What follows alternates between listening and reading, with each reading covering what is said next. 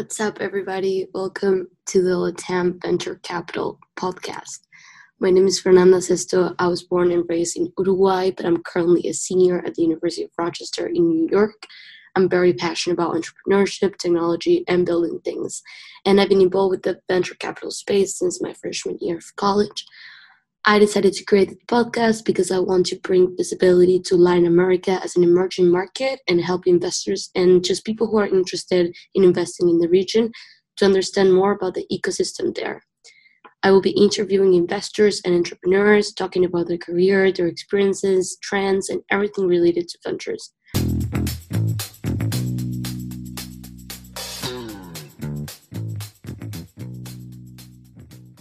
In this first episode, I talked with Marcial Gonzalez Fraga from Latitud, which is an early stage VC fund investing across Latin America and helping top emerging founders to build successful companies.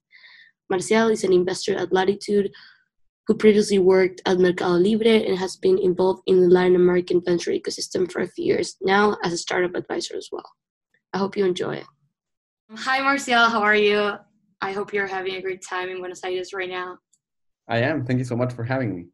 Yeah, I'm so excited. This is the first podcast that I'm recording, so I'm really excited to share with everyone.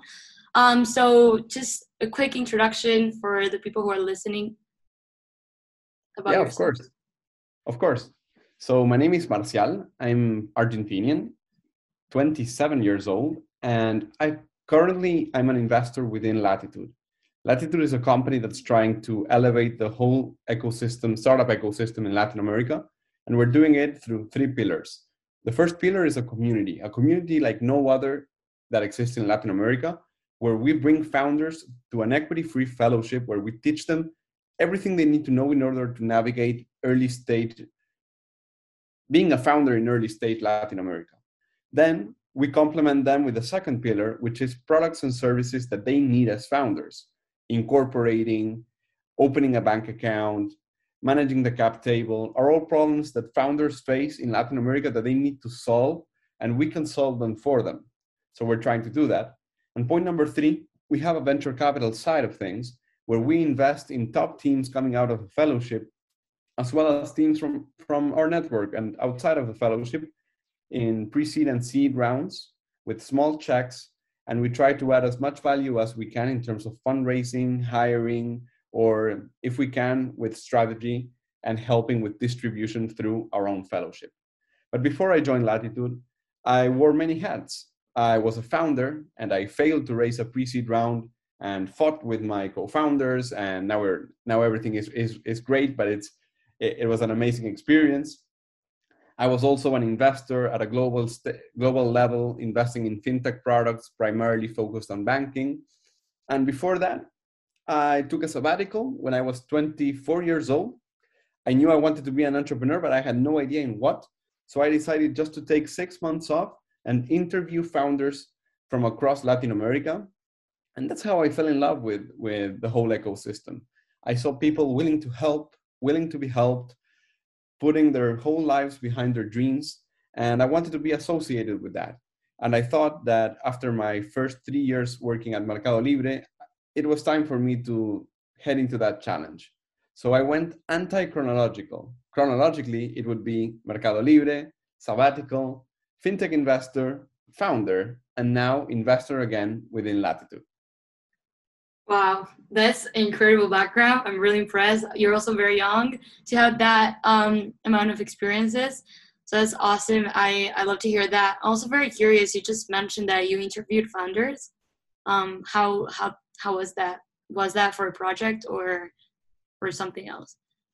Basically, after three years working 12 hours a day at Mercado Libre, which was amazing, I thought to myself, how can I understand what my place in the startup ecosystem is if the only thing that I live and breathe is what I'm solving at Mercado Libre? So, what if I spend six months just trying to add value to the ecosystem? And I did that by starting to interview founders, understanding what their problems were, and if there was some sort of chemistry, I would offer to them a couple of weeks of my time where I would maybe help them craft a pitch deck or maybe I help them with a distribution strategy or hiring a key employee, maybe from my network. And that way, I started to identify and get in touch with different industries. I worked in prop tech. I worked with uh, in the creator industry with a US founder. I worked in to digitalize an SMB from Argentina. I worked in very different products projects and that was fascinating. And that's where I fell in love with the concept of working with entrepreneurs and helping entrepreneurs to succeed.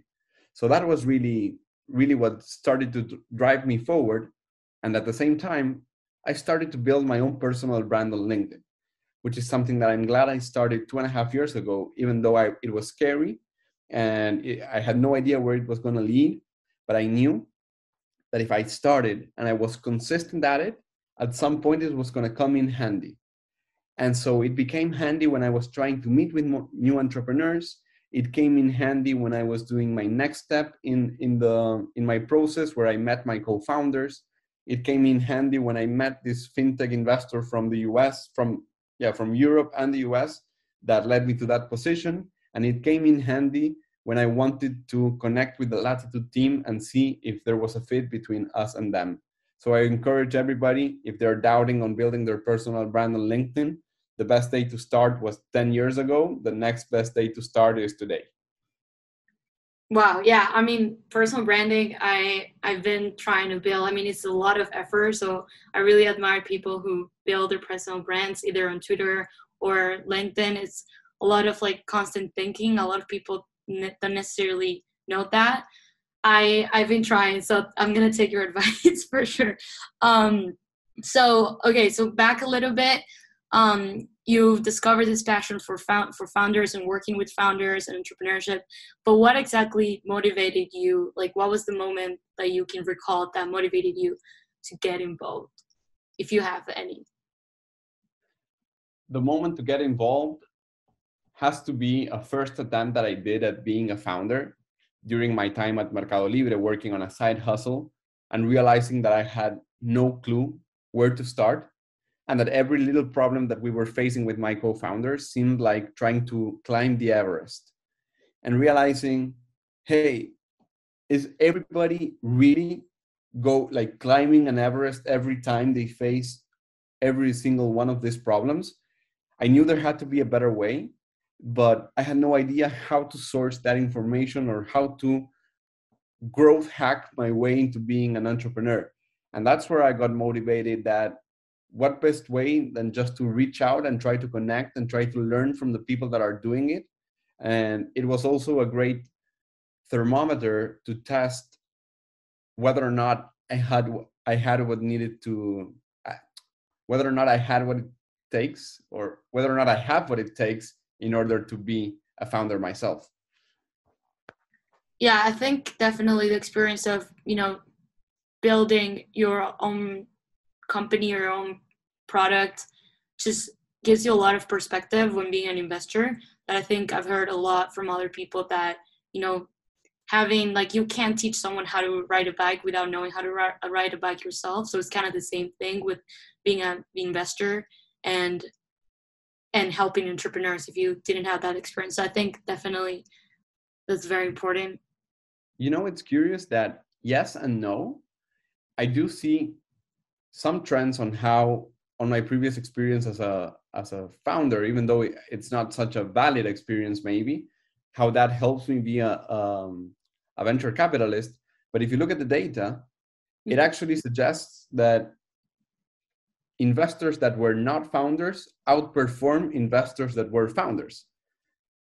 So, like, even though I understand the logic of being a founder improves the chances of, of being a successful investor because you know what they're up against, maybe you also learn or, or you also start to develop biases that prevent you from being the greatest investor. Maybe you think that the struggles that you faced somebody else is going to face and, and they're not going to be able to overcome them maybe you fail to recognize that the ecosystem has changed and that the now it's either easier or harder or different and maybe that sort of creates a, a friction point or a tunnel vision that doesn't allow you to see the, the great opportunities, which of course are incredibly difficult to spot. And this is a game where big winners explain the like 0.1% of startups explain 97% of the profits generated by the ecosystem. So how do we spot those 0.1% of startups? It's not that you can develop a radar or a machine learning algorithm that'll tell you which ones are good or which ones are bad, because we're trying to sort out the 1% from, from, the, from the haystack, and that's incredibly difficult to do. Mm-hmm. It was very interesting, but so if it's not, you know, technology that can help you make that decision, and I guess like yeah, it's very true that if you have founding experience, then you can become really biased, um, and that it's not good either. Um, and and you can also like maybe empathize more with the founders that have similar stories to yours, which is not good if we're trying to achieve like um, that. But like how how can you develop that intuition then? It's just like try, trying and failing and just keep trying until you succeed or what do you think? So you can develop i mean there are things that you that are in your control and things that aren't in your control the things that are in your control that you can work on have to do with platform processes and systems in order to develop a portfolio strategy let me sort of go in depth into into the different ones so the first thing you have to do is understand how good are you at sourcing deals. Are deals coming your way? Do you need to, to find them?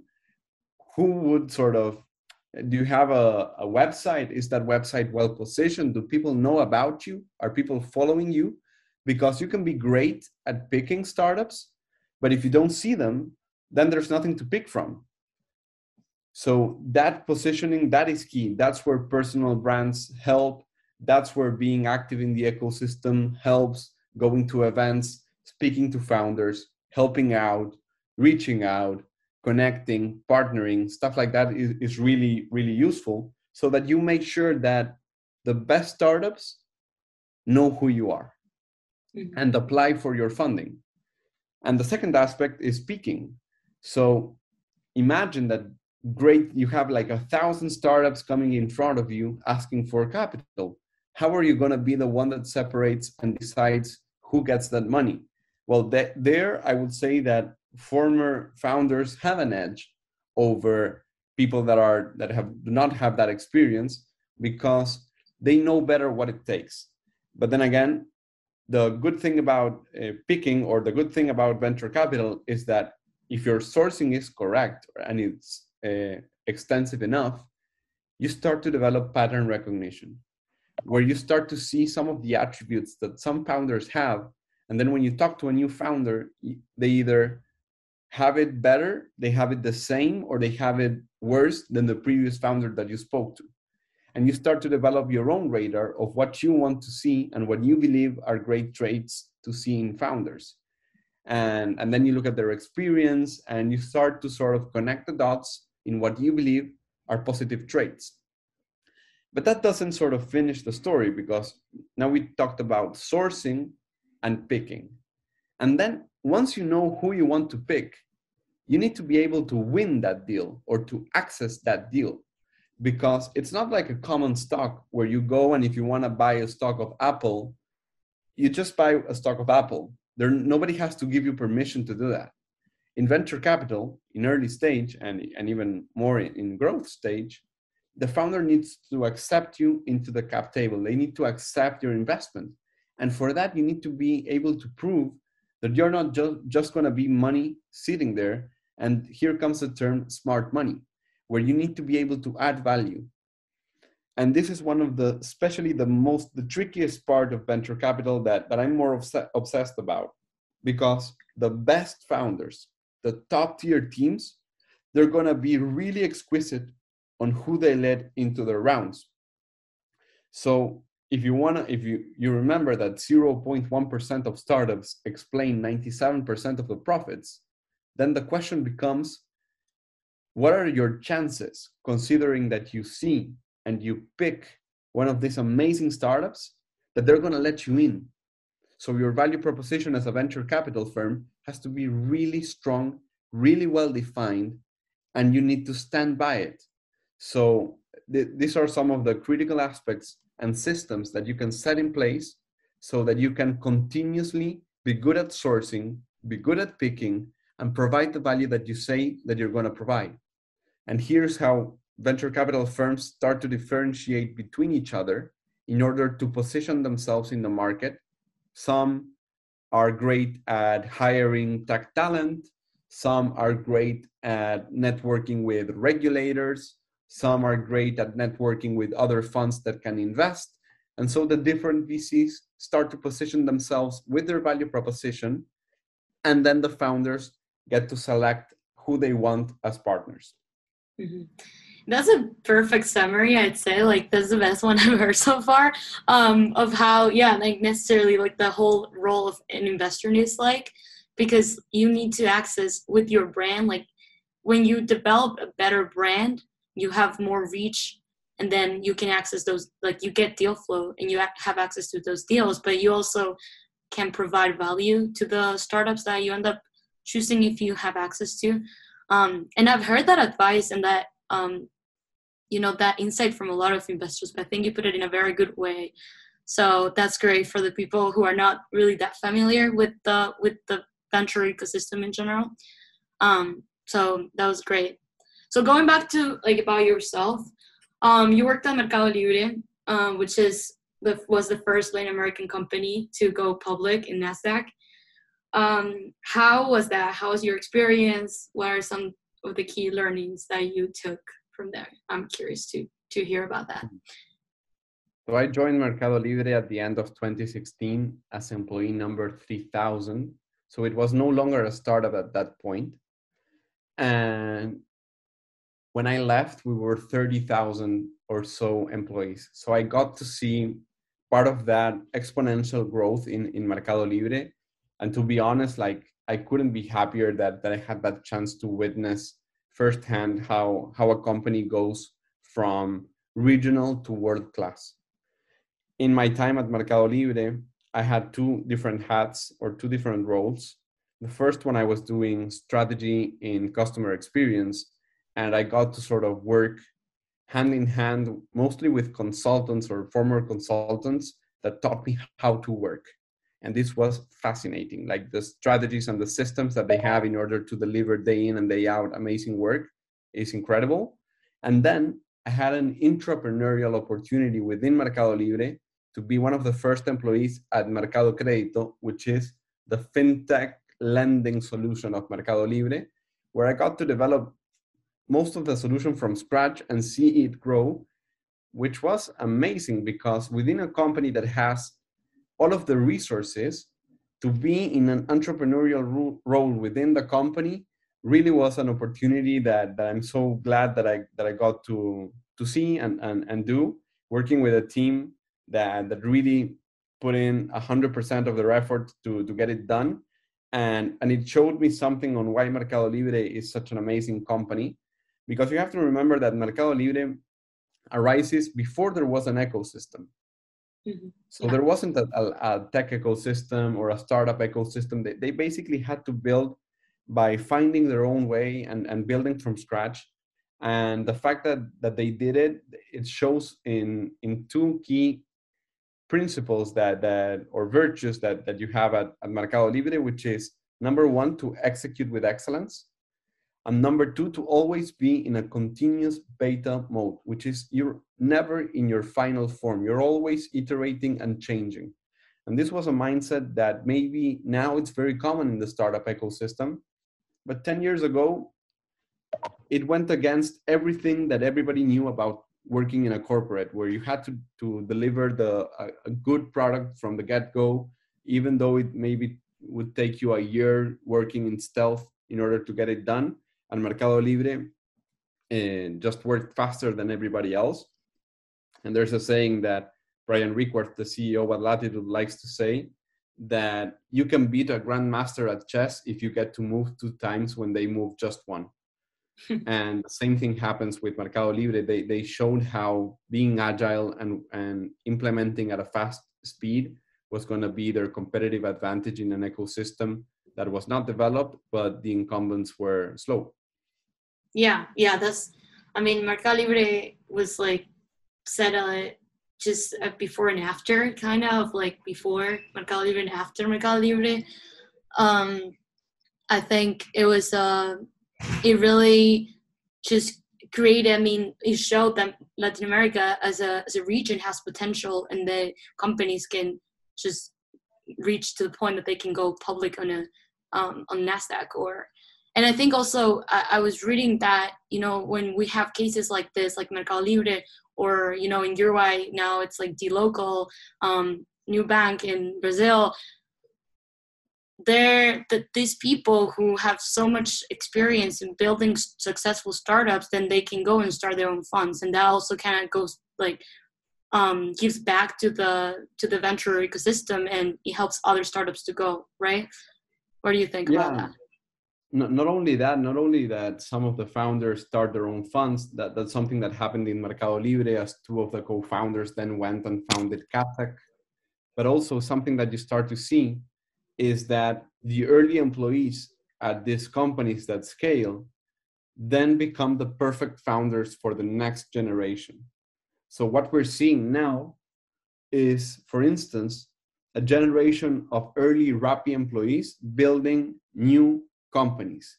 So, they get the know how of having built a company within Rappi, and now they take it into new businesses. And that iteration process of early employees becoming founders and some becoming investors and some becoming mentors or angels or something that's how the ecosystem develops it's through the iterations of companies developing showing the way and then recycling the talent into new businesses but then part of the challenge and something that Latitud is trying to do is to provide a platform so that they are incentivized to tackle the biggest problems in Latin America, which is something that I'm extremely passionate about and, and happy to be a part of that journey. Yeah, that's that's so true. I mean, that's how, you know, ecosystems start growing everywhere. You know, you saw it like oh we also in like um Southeast Asia a few years ago and now it's happening in Latam, maybe tomorrow will happen in Africa, I think, which is another emerging um, market. So now you just mentioned like the problems that you're passionate about in Latin America. I am also super passionate about solving. I think entrepreneurship in Latam it's really interesting because it comes a lot from like a need or a necessity, not just for you know. I mean, there there is like of course like business models and you know there is a need for making profit, but there's also I think a lot of Latin American startups have that, you know, um, mindset of making an impact, which I personally really like. So, what do you think about some trends um, that you're excited about in Latin America? What do you have seen in the region with Latitud? See, so my favorite trend right now in the startup ecosystem of Latin America is that the top talent of the region is flocking towards being an entrepreneur. 10 years ago, five years ago, uh, senior talent, an expert, or, or something, maybe they were spending more time in McKinsey or they were working at a big bank or something like that. And my perspective is that for those people now, there's an incentive to be an entrepreneur. And that trend alone is something that motivates me a lot because that's going to see the development of all of the different industries and trends that we're seeing. So, on top of that, like we're seeing amazing trends in this next generation of fintech companies that maybe, I mean, the, the usual suspects with Nubank or Ualá Creditas, like uh, developing in the region. Now we're seeing a very strong trend with B2B startups and B2B marketplaces, for instance, that are starting to see adoption and mass adoption from their clients with SMEs already adopting technology and thinking in a technology first way. And I believe that the impact that we're going to have on SMEs across Latin America through tech is huge. And I'm curious to see how that develops. And that will develop across industries. It'll, co- it'll happen in healthcare, it will happen in property tech, it will happen in education, it'll happen in fintech of course and yeah i'm, I'm excited to see that happening yeah, I mean that's very exciting as well, you know, because especially I think for a lot of foreign investors, the lack of um, educator educated or you know prepared talent in in Latin America um, was a, a, big concern, and now I I think you know a lot of of this talent is just putting themselves in the startup ecosystem or mm. just working for startups, which I think is you know they don't have to start their own companies, but just working for a startup gives you a lot of valuable experience and it also helps the ecosystem to keep growing um, mm. i think that's interesting and do you have any hot takes about the venture ecosystem in latam even though we're facing a bear market right now with a lot of money getting pulled out of emerging markets and funds maybe stepping back there's something that they cannot take away from Latin America in the sense that we already know it's possible. We already like there's no doubt that Latin America is a region we can develop, we can build startups, we can we have some talent, we have ideas, we have innovation, we have ways to tropicalize big winners from the US and, and bring them here. So I think that's uh, my hot take is that even in bear markets, the trend of entrepreneurs facing and, and like looking to dance to the music and solve the problems in the region is going to be a stronger trend and we're going to continue to see great founders emerging in the next 12 months during this bear market this bear crisis and we will be there to to help them out in their journey it's not going to be easy it's not going to be as easy as a year ago or two years ago, but some will stand to the test and, and get it done. Mm-hmm. That's great. Yeah, I think. I mean, I, I'm I'm really really passionate about helping Latin American founders as well. I mean, I'm I'm learning a lot, so that's why one of the reasons why I'm doing this podcast, just to keep learning from the people who are already there and working. Um, but I think yeah i think there's so much much potential that there's still you know there's still a lot of work to be done but i think yeah there's like a sense of like we we have done it. There's so many unicorns right now that i was reading an article that there's like around like 44 unicorns right now or depending on what criteria you use but around 44 like across the region. A lot of yeah, brazil. now, now 40 it's now 46 because two unicorns arise after that that report was published a month ago. Yeah. Oh that well that's even great greater. Um so i know we have like a few minutes left so um this podcast my idea is to target towards you know young investors or people who are in college um, who are interested in, in investing in Latin America. So, do you have any piece of advice that you would give us? Sure.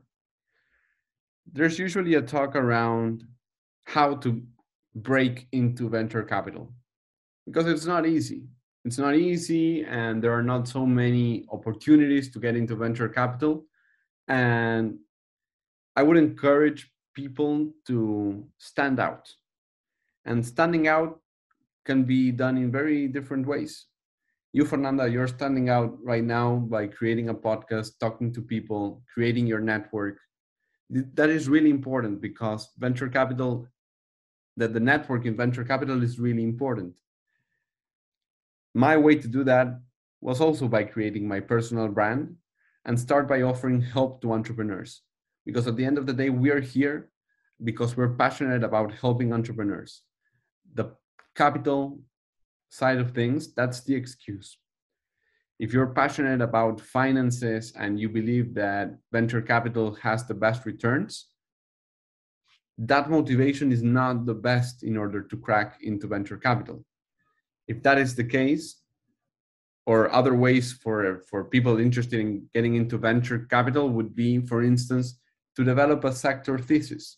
Maybe you want to create a presentation on why you believe Latin America or why you believe fintechs in Miami have a great opportunity and, and funds should invest there, and, and you develop that thesis and then you try to knock on doors and, and present that thesis and you will get noticed.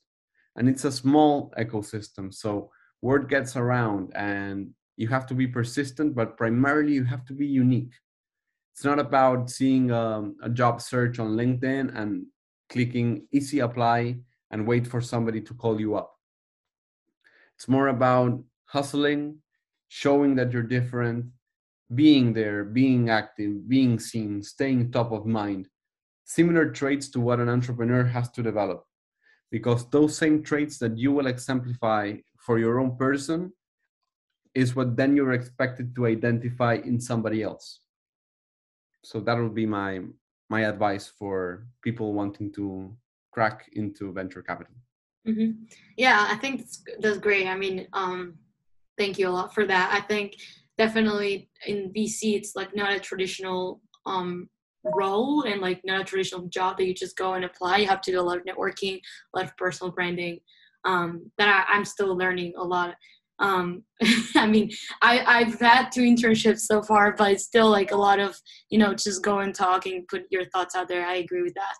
Um, and yeah, I mean, I, I it's, it's like it's a very short podcast, but I I definitely you know enjoyed just talking with people um, like you, Mar- Marcia, who are like just doing great things in um, in Latin America and investments. Do you have any last thoughts, any comments? I don't know. No, just to thank you and, and appreciate everybody that listened. And remember that they can reach out to me, of course, if, if I can help them out in any way. And for founders listening to this podcast, don't hesitate to apply either to Latitud or to accelerators or to reach out to mentors. People are willing to help.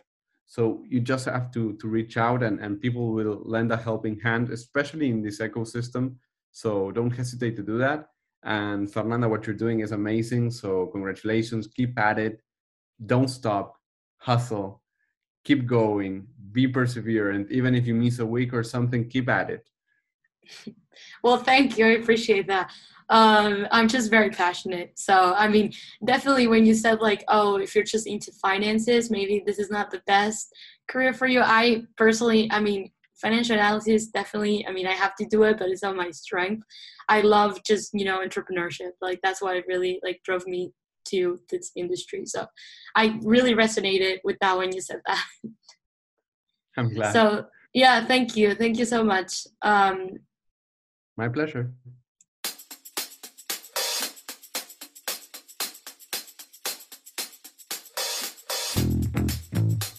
Thank you so much for listening to this podcast today. I hope that you learned something interesting about venture today. I had a great time interviewing Marcial and talking to him, so I'm very excited for the following ones. Stay tuned and subscribe if you're interested.